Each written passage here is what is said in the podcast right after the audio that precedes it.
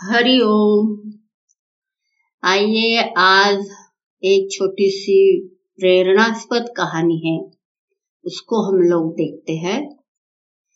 एक डाक विभाग में एक कर्मचारी थे। उनका नाम मोहन काका था। बरसों से वे माधोपुर और आसपास के गाँव में चिट्ठियाँ बांटने का काम करते थे। एक दिन उन्हें एक चिट्ठी मिली। पता माधोपुर के करीब का ही था, लेकिन आज से पहले उन्होंने उस पते पर कोई चिट्ठी नहीं पहुंचाई थी। रोज की तरह आज भी उन्होंने अपना थैला उठाया और चिट्ठिया बांटने निकल पड़े। सारी चिट्ठिया बांटने के बाद वे उस नए पते की ओर बढ़ने लगे। दरवाजे पर पहुंचकर उन्होंने आवाज़ दी, पोस्टमैन! अंदर से किसी लड़की की आवाज़ आई। वो बोली, काका, वही दरवाजे के नीचे से चिट्ठी डाल दीजिए। अजीब लड़की है। मैं इतनी दूर से चिट्ठी लेकर आ सकता हूँ और ये महारानी दरवाजे तक भी नहीं निकल सकती। काका ने मन ही मन सोचा। काका बोले बाहर आइए, रजिस्ट्री आई है। और वो बिना हस्ताक्षर करे वो नहीं मिलेगी। इसलिए आपको बाहर आना ही पड़ेगा। काका खींचते हुए बोले। उनको बड़ी मन के अंदर एक चीड़ उत्पन्न हुई। अभी आई, अंदर से आवाज़ आई। काका इंतज़ार करने लगे। पर जब दो मिनट बाद भी कोई नहीं आया तो उनके सब्र का बाँध टूटने लगा। और बोले, यही काम नहीं है मेरे पास, जल्दी करिए, और भी चिट्ठियाँ पहुंचानी है। और ऐसा कहकर काका दरवाज़ा पिटने लगे। कुछ देर बाद दरवाज़ा खुला, और सामने का दृश्य देखकर काका चौंक गए।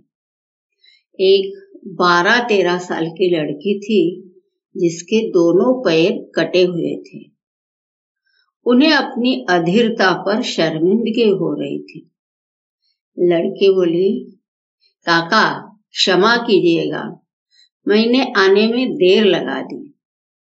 बताइए, कहा हस्ताक्षर करने हैं? काका ने हस्ताक्षर कराए और वहाँ से चले गए। इस घटना के आठ दस दिन बाद काका को फिर उसी पते की चिट्ठी मिली। इस बार भी सब चिट्ठियाँ पहुँचाने के बाद वे उस घर के सामने पहुँचे। चिट्ठी आई है, हस्ताक्षर की भी ज़रूरत नहीं है, नीचे से डाल दो, काका बोले। नहीं नहीं, रुकिए, मैं अभी आई, लड़की भीतर से बोली। कुछ देर बाद दरवाज़ा खुला।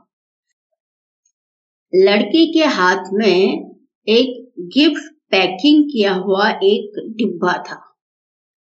काका, लाइए मेरी चिट्ठी और लीजिए अपना तोहफा। लड़के मुस्कुराते हुए बोली, इसकी क्या ज़रूरत है बेटा? काका संकोचवश उपहार लेते हुए बोले। लड़की बोली, बस ऐसे ही काका, आप इसे ले जाइए और घर जाकर ही खुलिएगा काका डिब्बा लेकर घर की ओर बढ़ चले।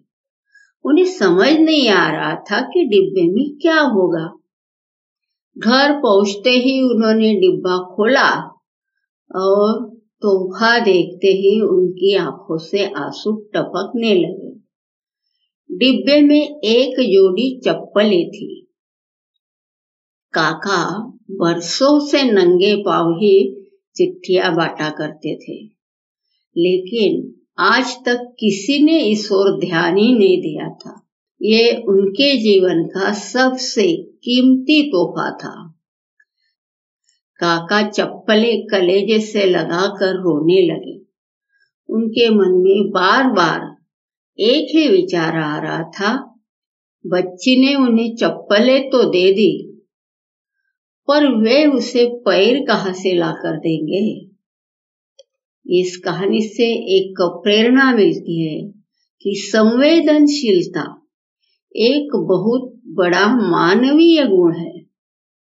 दूसरों के दुखों को महसूस करना और उसे कम करने का प्रयास करना एक महान काम है।